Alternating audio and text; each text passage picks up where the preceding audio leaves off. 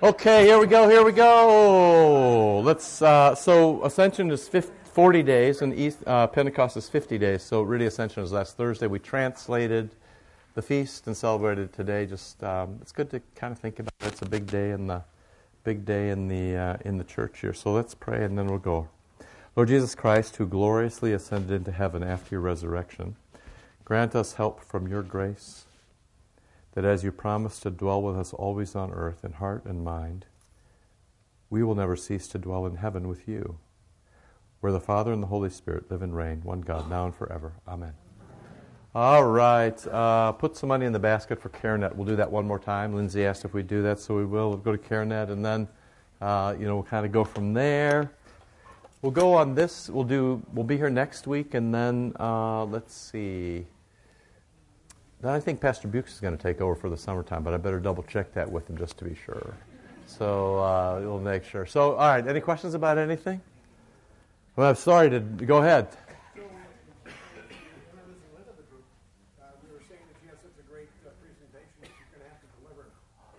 Yeah, here's the thing, man. As soon as you say that, I'm going to be a bum. Number one. So, well, let me begin with an apology. Then, you know, I'm gonna, I'm gonna go, I'm gonna go back to. I mean, I'm so sorry I divided the group last week over major things like food sharing and vegetable mixing. You can't believe the number of people who took sides over this over the past week. So, from Facebook to email. So, I'm going to go back to more calm topics like your atheist brother-in-law. Okay, because that's that's going to be a lot easier. I mean, who who knew? Who knew? You know.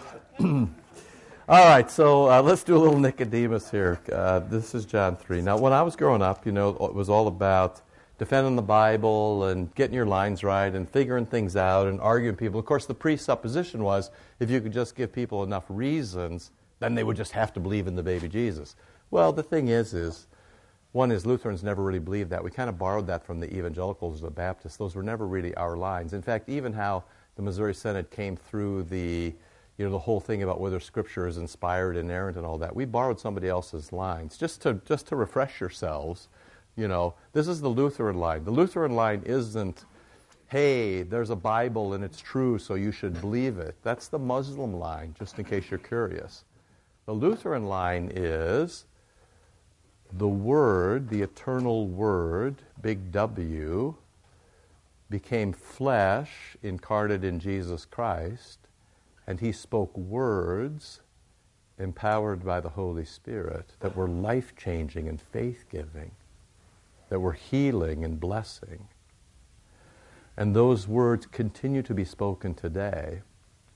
And we learn about Christ in the stories recorded in the scriptures. And the Holy Spirit was very careful to get the stories written down that he wanted written down. But as the end of John says, if I wrote down all the stories, I'd have never stopped writing. Right? So that's the Lutheran way. We start with the flesh and blood of Jesus, with the eternal Logos incarnate, born of Mary, died on the cross, rose on the altar in the Eucharist. And so it makes every sense just to tell stories to people. You're never going to argue anybody into believing anything for a couple of reasons. One is human argument doesn't deliver divine faith. We say that all the time in the Catechism. I believe that I cannot believe. But the Holy Ghost has called me by the gospel, enlightened me with his gifts, sanctified and kept me in the true faith. I believe I can't believe. So I believe human arguments can't, you can't argue anybody into doing this. This is what, it's a miracle that anybody comes to church. It's a miracle that anybody comes to faith. It's the work of the Holy Spirit. So, in some way, it's, it's important to be intellectually respectable. It's important to be able to reason clearly. You know, it's important to be able to think things through. It's important to be able to give explanations. It's important to be historically honest. It's, all those things are important. But they are not by themselves why people come to church. They are necessary, but not sufficient. It's the work of the Holy Spirit that creates faith. And often He does it in the strangest ways. You know, He does it in the strangest ways. And sermons are preached not just by words, but with deeds. And so, uh, you know, we've run through all kinds of people, from antagonistic to unknowing. And now today we're with Nicodemus, who's the smart boy. He's like Paul. These guys are smart guys. Pharisees were usually small businessmen. They were very successful. They led good lives. You know, the community depended upon them. There were even rules that Pharisees could only tithe a third every year because if they tithed too much, They would ruin their own businesses. Imagine if we had to have a, a rule in the Lutheran Church Missouri we, we don't want you got to stop here. You got to not more than a third of your income because otherwise you'll ruin your business and people will be unemployed and won't be able to eat. I mean, it was they were remarkable people.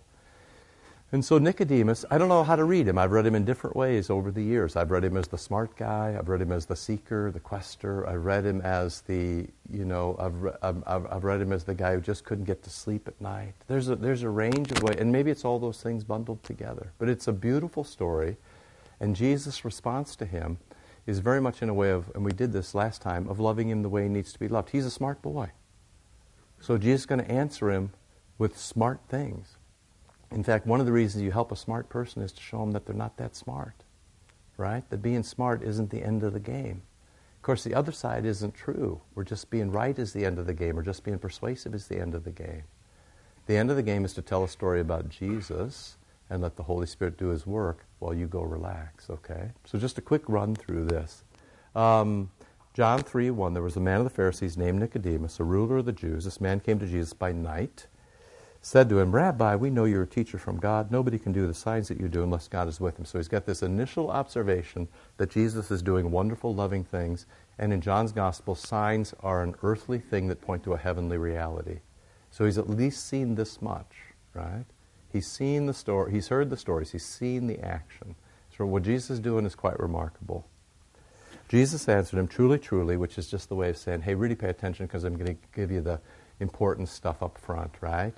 You know, I mean, this is Jesus giving the military speech where he, you know, tells them, you know, what he's going to tell you, then he tells you, then he tells you what he told you. That's what Jesus does here, right? So this is, you know, truly I tell you, unless you're born again, you can't see the kingdom of God, which is, see, this is the key, the kingdom of God. What's the kingdom of God?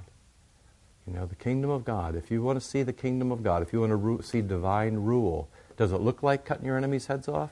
Really doesn't look like that right? It's going to look like something very different here in a second. So, um, you know, occasionally I'll get somebody will come in and give me a big lecture about how it's all one bowl of soup, and you know, you drop all, all religions into it. And it's well, you know, you need to, you know, you need to have a more dis- discerning palate.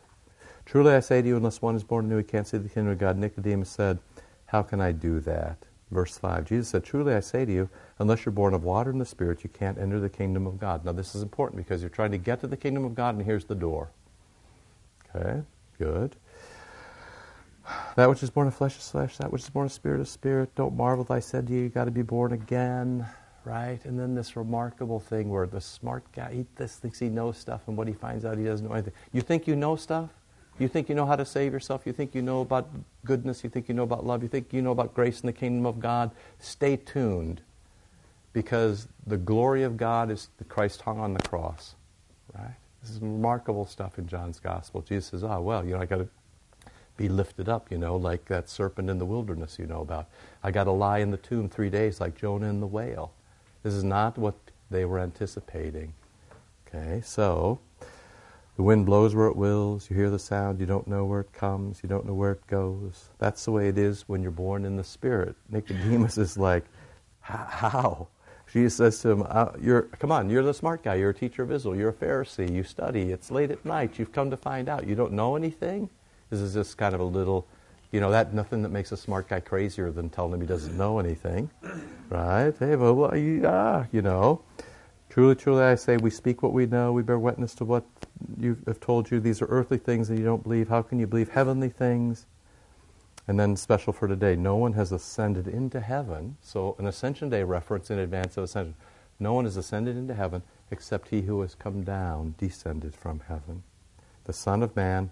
And then, as Moses lifted up the serpent in the wilderness, so the Son of Man must be lifted up. Whoever believes in him will have eternal life. So, all right, let's have a run at this. I did. Uh, I printed you a, a, long, long outline, but uh, here we go. Um, one, you love people the way they need to be loved, right? And um, I want to. I want to disabuse you of the notion that you can't be a good witness. I also want to disabuse you of the notion that you have to have 25 points in your head ready to lay down without taking a breath. You know, the best witness is to be loving. The best witness is to be kind. The best witness is to point to Jesus. The best witness is to go to the Eucharist. The best witness is to have your kids baptized. The best witness is to be merciful, right? The early church, see how they loved one another. Let's kill the Christians. You can kill them if you want. Why would you, why would you kill them, though? They're really strange people. They feed the poor, they care for bodies, they don't abort their children, they, they, um, they pay their taxes, and they don't, they don't cause insurrection. I mean, you can kill them if you want, but why would you kill them? That was the report that came back. So Jesus just has this normal way of engaging people that he comes to people, he's kind to them, he sits with them, he listens to them, occasionally asks a question, and then he'll tell a good long story, right? Now, the thing about Nicodemus, how he's different from some of the other people that we've talked to, is we've had other people who have just been sort of broken and lost. You know, the guy in the temple. We've had people who are just, you know, believe their whole world has been shattered, Mary Magdalene. But there are some people, we have people who have been running away from Jesus, right? The people we did in the very first weeks, you know, people who just have no time for Jesus. But there are some people who run so hard at Jesus that they miss him completely. And you can usually spot it by, you can smell anger and fear in people. Like they want Jesus and they just can't get it. So often you go into churches and people are angry and they're afraid. Those are both, you know, just remember the verse, perfect love casts out fear. Right? Angry and afraid cannot be the. So, you know, inquisitive, perfect, perfect. Questing, that's great. You got questions, couldn't be happier. Utterly engaged, that's our guy. But angry and afraid, hey, that's not it. That's, that's the mark of the Antichrist. That's not the mark of the Christ. I flipped the page here. So you know all kinds of people who are just like Nicodemus. You know, Kirby and I had sort of at Princeton, uh, you know, we kind of had this, there was this kind of phrase, neat Christians. These are people who, you know, thought, you know, they knew you went to church every Sunday, but they were pretty sure they were going to heaven and you were going to hell. You might know people like this. You know, in Wheaton, I mean, kind of Lutherans, Catholics, Orthodox are all lumped together, as in people are a little bit kind of like, you know, we're just, just, you know, just short of being moon worshippers. You know, I mean, I regularly bump into people who think, you know, that we need to be, uh, you know, a good dose of salvation. Man, you know, I'm just not sure. Kind of, kind of just relax a second. So um, occasionally, you know, you get this scrupulosity. This is Nicodemus. He's going hard. He wants the answer. He doesn't know the answer. He hasn't figured it out. He's trying to do everything he can. He's run into a bunch of dead ends. What am I going to do? Right? Now, it's important as you think about this to remember that heresy always, it's not that heresy just gets too small, people don't believe anything. Sometimes heresy goes when it gets too big. So when you make a whole lot of rules, like Paul says in Galatians 1, if you say it's Jesus plus anything else, that's of the devil. Right? And that's the way the Pharisees worked. They just kept stacking up the rules, you know rule after rule after rule, you know, a couple hundred rules just when you have dinner. And if you break any of them, you're not of the kingdom. You're a sinner, for goodness sakes. All right. So, um, you know, nevertheless, the great thing to say about Nicodemus is he's not like the Pharisee we met earlier who just said, I'm glad I'm not like other people. I'm glad I'm not like those other people. I'm pretty smart, they're pretty stupid. I'm pretty holy, they're pretty broken. I'm glad I'm here in the temple and I tithe, and I'm glad that Jesus loves me. And Jesus says, that is upside down. And then he says, See the guy in the back? That's the guy. So, you know, you need to be open to the guy in the back, right? You know, you did it to these, you did it to me.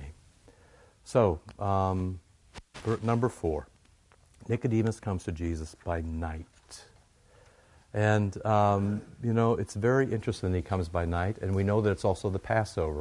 So Jerusalem, you know, had 15 or 20,000 people during the Passover. It might have had 150,000 people. This is why the Romans were always so nervous, because, you know, everybody was in town, and they were hoping for the Messiah. And anybody who looked like a Messiah was dangerous. This is why it was very easy to execute Jesus. It was, it, was, it was time to execute people. It was time to make examples of people. It was time to keep the crowds tamped down. So this is a, a first Passover since Jesus has sort of been declared.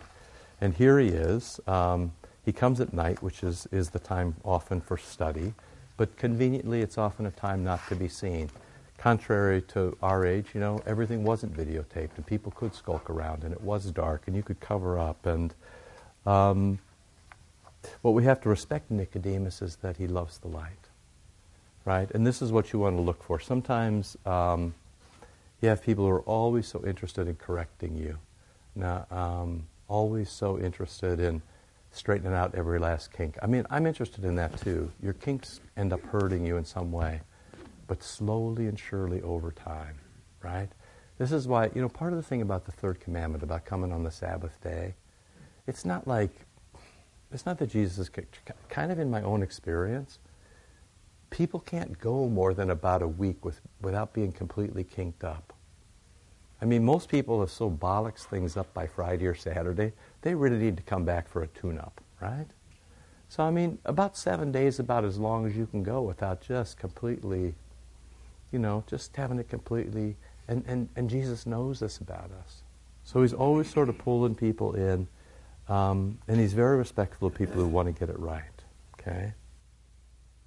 Verse 5, okay, the text. Verse, uh, so, number 5, verse 2. Rabbi, we know and that is such a dangerous thing. It's such a dangerous thing to know what you know, right? Because what happens is, what you, I mean, whether you know it or not, what you do with what you know, you make a grid through which you sieve the world, right? Like you screen things out. And so, you know, Nicodemus has all these ideas about what can and can't happen when he comes to Jesus.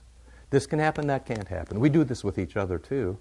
We get expectations for our, for our our parents, we get expectations for our kids, especially, right?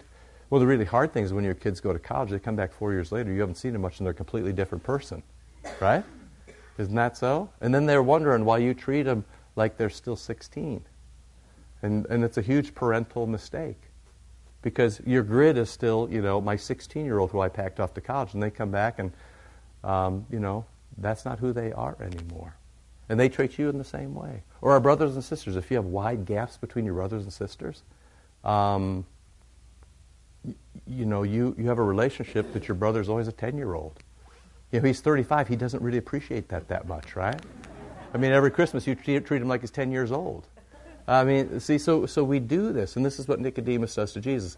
He's like, Well, I, I, saw you do some cool things, and I heard you say some wonderful stuff, and I think that, you know, you could do this if you didn't come from God, but yeah, I just, you know, you just seem to be going in the wrong, wrong direction. Now, the problem with that, of course, is that, um, and this is true for pastoral care, this is true for when you talk to your wife or your husband, this is true for your kids. You know, the penalty for not listening is to remain the way you are. It was one of the most interesting things in life. That people come and they're miserable, and, and you know, things aren't quite working out, and they come to get some help and you say, you know, and this is not just true for pastors, this is true for everybody. You sort of say, this is true for your lawyer who told you to get a will and you still haven't done it. Or this is true for your dentist who told you to use plaques. You know, I mean, this is all the things. Think of all the things where people who are experts say to you and say, you know what you should really do is get your oil changed at 3,000 miles. You know, and you're thinking to yourself, 3,000, 30,000, it's a zero, right? And then you go to Rich Red and he's like, you're the kind of person I can't help right? What would help? A new engine would help, you know. Uh, you know, see, the, the thing is, this, is, this is how, we, how, this is how we are, and in some ways, you know, this is how Nicodemus is. The important thing is, is you, you have to love them, and you can't. You know, you know, the thing is, is you should just be very wary of increasing people's pain. When people are in great pain, I mean, so Nicodemus is, he's jumbled in some sense.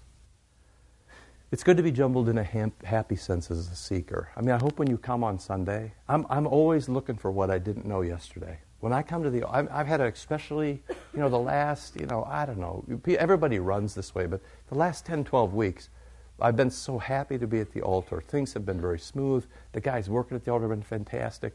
For whatever reason, attendance is way up. You know, it's like 10, percent or 12 percent over last year. I, you know, why? I got no idea why. We didn't.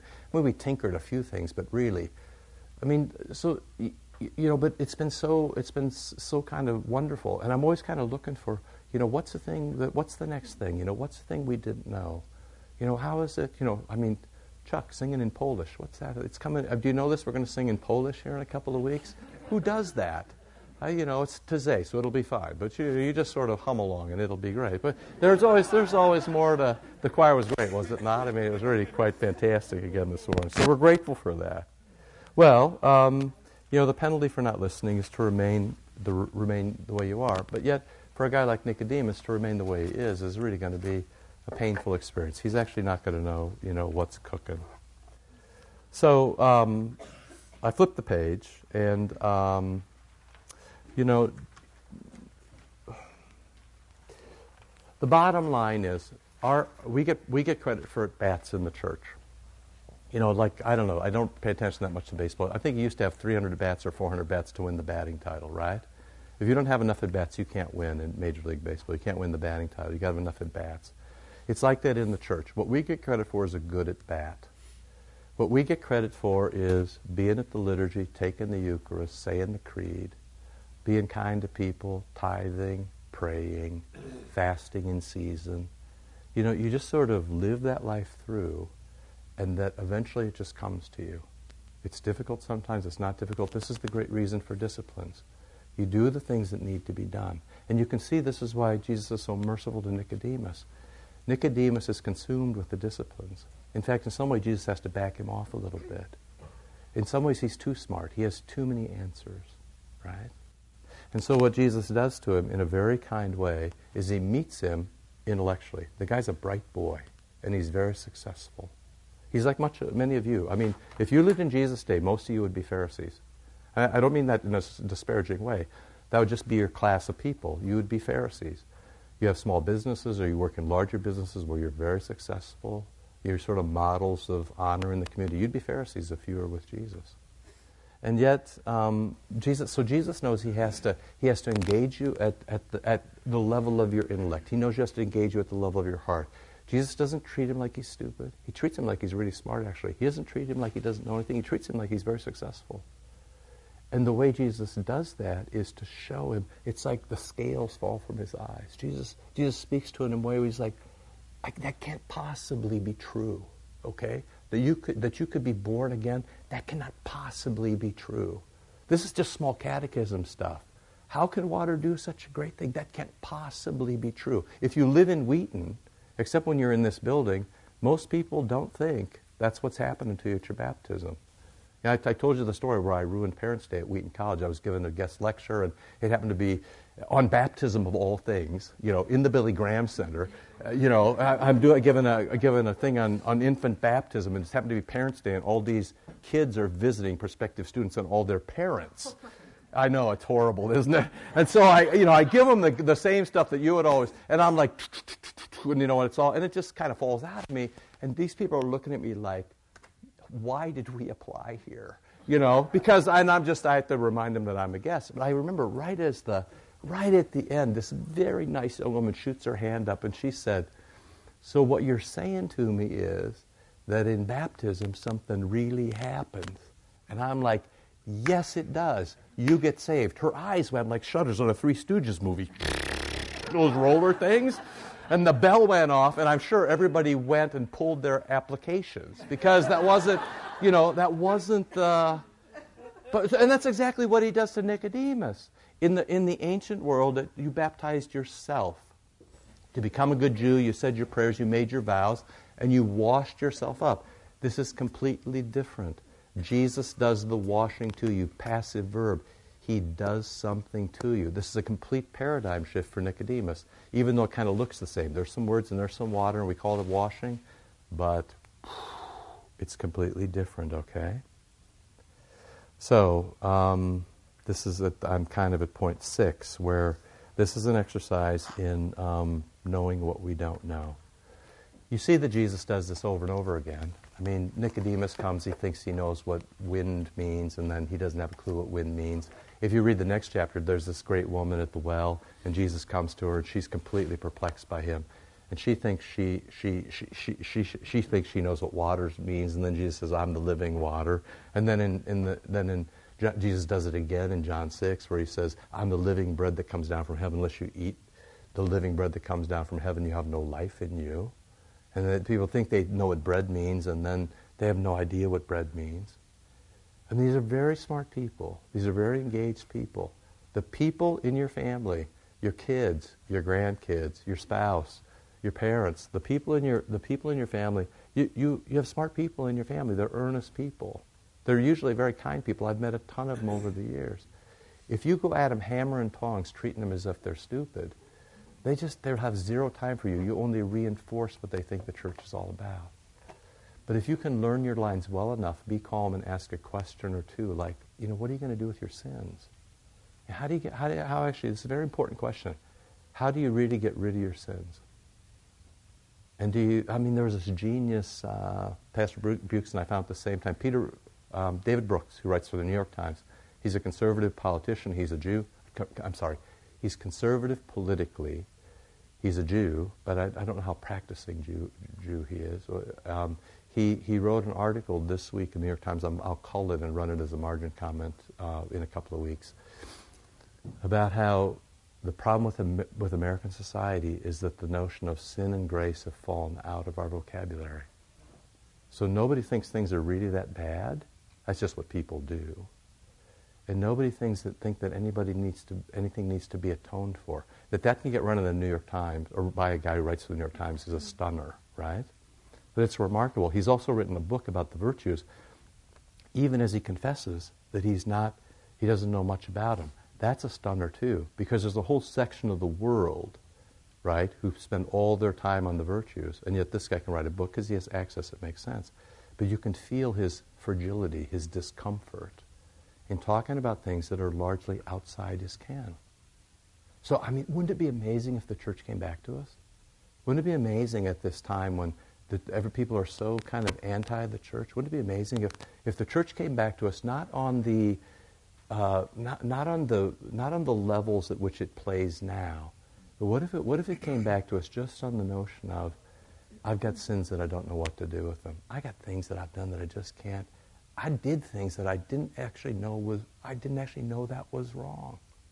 You know the the abortion. I have a friend who says, you know, this he, he counters the he counters the, the, the whole thing about, you know, American is the chosen people and superior, you know, whether, whether we're an exceptional society and whether, you know, we're God. He, he said America should go to ashes alone on the abortion issue. On the, on, just on that one issue alone. And so interesting because now, you know, as, as the science comes in, I mean, you can photograph you can, you can, I mean, you can see not, the whole thing about how early people can feel pain because for a while, a few years ago, you know, there was this great, coming out of Princeton, the Australian guy who was the great ethicist and what kind of life and the whole argument about you could kill your kids for a certain number of days if they didn't quite meet your standards after they were born. You know, that was the, that was the big argument. But now it's being reversed, actually, interestingly, by science. That kids can react in the womb, you know. They can actually take pictures of people in the womb. There's a whole bunch of science about how kids learn already in the womb, wh- how they're active, what they feel, right? We're going to have a huge mess to clean up because, you know, for 30 or 40 years, people just sort of said that was a nothing, right? So, I mean, this is, this is, what if it all comes back to us? Here's the question. Is the church going to be ready for that to come back to us?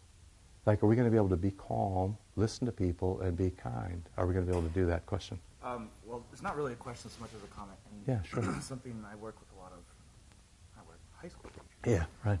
High school so kids. Something right. that makes me happy is when I see this sort of, you know, puritanical based, I can do everything, and then evangelical, like, sort of like you're describing going down the tube a little bit, you know, with whatever. I see this giant influx and growth of Hispanic culture and the basis on more family and grace and um, think that's for me, and, and re- the emphasis on religion. And I think that's actually a really powerful, positive thing happening in our country. It'll be, it, it, needs to go down the tubes exactly in the way of Nicodemus. So you need to be careful with your evangelical friends. They're not bad people, no, no. but it's just, uh, and of course the thing is with the Hispanic cultures, there's still large, there's a large Catholic influence, right? So even people, it's just in the water if you're of Hispanic origin, right? It's just in the water. And it's wonderful because it, it emphasizes. Now, the thing is, is that needs to be picked back up before that just becomes family traits and then just becomes traits that your family chooses. But I mean, I hope the, the point of all this is you, you, you, need to, you need to be ready not to basically be angry and afraid when it comes to you. When it comes to, I mean, look what Jesus does. He does, of course, engage at a very high level. He's a very bright guy. He, he, he actually redefines the congregation, uh, a conversation, right? You need to be born again. This is a whole different way of thinking that Nicodemus hasn't come to. And Nicodemus is a bright, successful guy. But Jesus isn't angry. And the proof of it is that he doesn't alienate Nicodemus because Nicodemus is the guy who, one, speaks for Jesus as they're voting to crucify him, and two, takes him down from the cross and buries him like a king. You know, one of the stories about the Easter, when they give you the, how much they bring in terms of, in terms of, of, of perfume and spices, it's a royal burial. I mean, this guy takes what he's got and he spends it on Jesus for Easter. It's, it's just the most remarkable thing. So, whatever happens with Jesus here, however, you know, Jesus is tough minded, but he's not alienated. You don't have to check your mind at the door if you're a Christian, but you also don't have to be defensive. You don't have to be angry. You don't have to be afraid. Christianity has taken a beating more than the Roman classics, more than Islam. Christianity has been tested in every generation ever since the time of Jesus and beyond, and it's still held up. It's answered every major question that's ever come to it with actually great comfort. Right? So, you know what? You've got a long history of things to hold on to. Learn your lines, be calm, tell the story. That's what Jesus does. Yes? I have a question. Yes, please. So, um, when Rich and I were visiting my brother in New York City during spring break, we had this conversation with him, and he grew up in the church. He's baptized in the Episcopal Church, and he's baptized and sort of not practicing the faith anymore. Right. And um, we had a brief conversation about church and sin, and his. We were talking about various religions, and I sort of said, "Well, I think what sets Christianity apart is the forgiveness of sins." And then his response to me was, well, "I don't really feel the need to be released from my sins." That's and right. I was kind of stumped. I didn't really know how to respond in a way that wouldn't come across as Right. judgmental, but I didn't want to. So, what do you do with someone who doesn't really, like you're saying, feel like their sins are that bad? Or maybe even he would say, you know, if you wrong someone, he would definitely advocate for, you know, apologizing, maybe reconciling with that person. Right. But how do you engage with that kind of thinking? Um, I'd go home and have a drink and a cigarette first.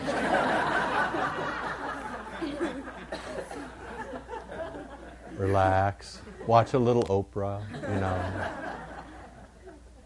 So, okay, so good. What, the great thing about the conversation is you sort of were able to isolate. So that's a very good conversation because you actually isolated what's the real thing, Yeah.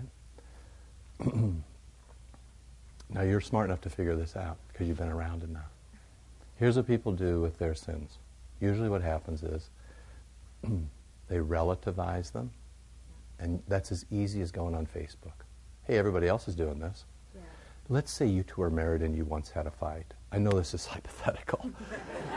and he said, you know, you should blah, blah, blah. And you said, everybody else does that.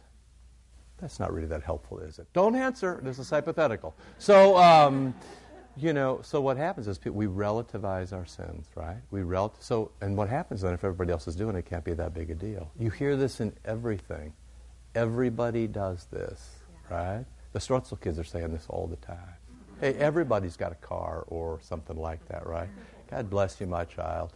What's that? Yes, all the quarterbacks deflate their footballs. That is sour grapes, man. Come on. that, that would be something to talk about offline. That's very interesting. Yeah, all the quarterbacks deflate their footballs. Everybody likes their equipment right at the, right how they like it, right? Yeah. You probably have a bigger, well, never mind. You probably, NASCAR is where I was going, but never mind. Okay, so, um, yeah, so here's the thing.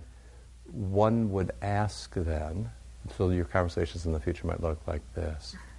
You know, what's a sin really look like? And can you ever really make up for it? What you'll often find in people is, it's interesting the notion of making restitution. Yeah. What's really interesting is people often demand restitution in a limitless way. So I'll give you a horrible example.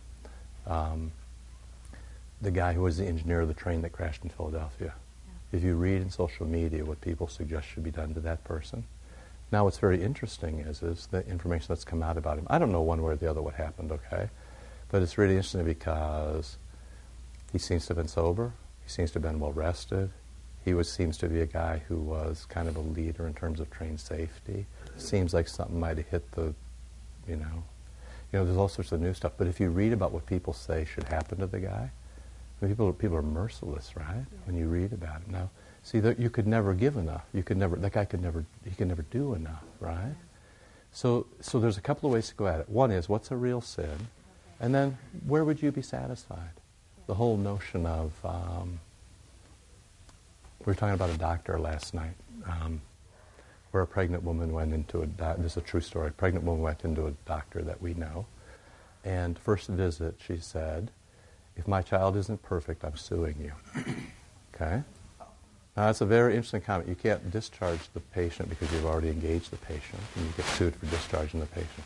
Just kind of just just kind of think that through, though. Okay, that's the other end of the spectrum. So people, what the kind of expectations people have, how they define sin, how they define restitution, where does forgiveness lie? There's a huge conversation to have here.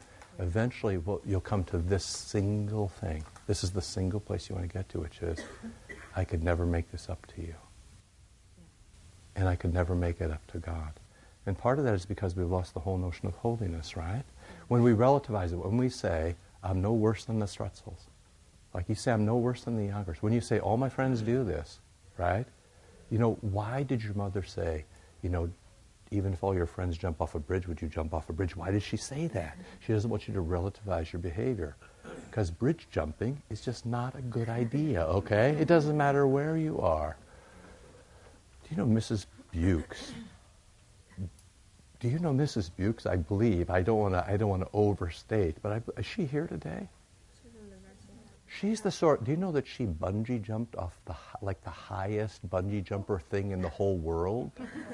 I once said like it's in New Zealand or Australia, right? Yeah, I'm like, who are you? you know, she seems so demure and sophisticated. She's, she's not, doesn't seem like a risk taker. And all of a sudden he's like, oh, yeah. Because we said something like it's the highest bridge in the world. She goes, actually, it's not a bridge. I'm like, actually, it's not a bridge. You had to build something higher than a bridge because you, you should meet Mrs. Buke. She's a nice person. But she has capacities which all of us have not discovered yet. Um, it's, people are surprising, right? So here's the thing what's the sin? What's the sin, right? And just sort of, you sort of just play that out. Because what, in the dark of night, two things happen. People sleep soundly because they have no sense of sin, or they can't sleep at all because they know they can never make it up again. And the whole point is to flip them from the first to the second. And at the second point, now it's classic Lutheran stuff, which is when, when the law has had its effect, you can never make this up. The only answer is that somebody would make it up for you. And Jesus is saying, hey man, I'll take care of that for you, right? Yeah.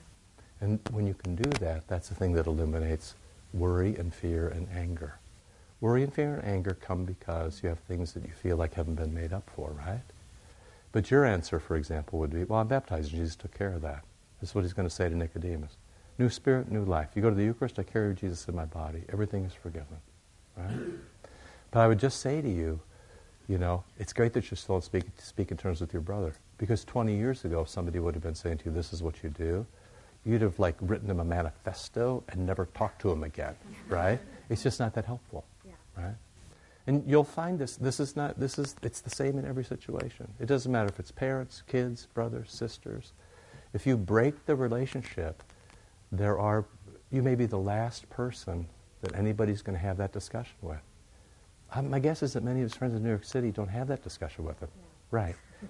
Because it's just because the world just, the world is so awful in so many ways. I was thinking this this morning, you know, the old man thing. Luther did it, Augustine did it, everybody does it when you get old. You're just like, I mean, the world is such a horrible place, it must be coming to an end. It's just kind of an old man, you get worn out thing. But, but it happens. You're like, just, is the world really this bad? It's not any worse than it ever was before. If it really, the clue will be, you'll know you're right when you say that only if you turn around and Jesus is standing there with a flaming sword. Then you'll know that you are right. But other, until then, you just keep pressing, okay? Friend. The answer you gave is very gospel oriented, obviously, and that's comfort. How do you then, if they then jump to the conclusion, oh, well, I'm good. I, I've been going to church for such and such time, and I guess I don't need to really. Because what you said is very comforting. Well, I thought it was. Well, there was a little bit of law at the beginning, but um, what happens is we normally make the mistake of too much law. So, so the, the law bit is what do, you, what do you do with your sins? Presumes they're sins, Yeah. objectively, and that something needs to be done about them that's beyond your capacity, right? And if you can get to those two You know, and you can say of yourself, you can say, I just can't, I just can't make that up. Here's the thing. I mean, you're, you've had a long life already, okay? Here's the thing. If you think to yourself, I mean, just everybody do this just for a second. Just think of one, I have a couple of sins that still haunt me. Think of one thing that you've done that you know that you couldn't make up for. Just think of, just can you think of one thing you know that you've done?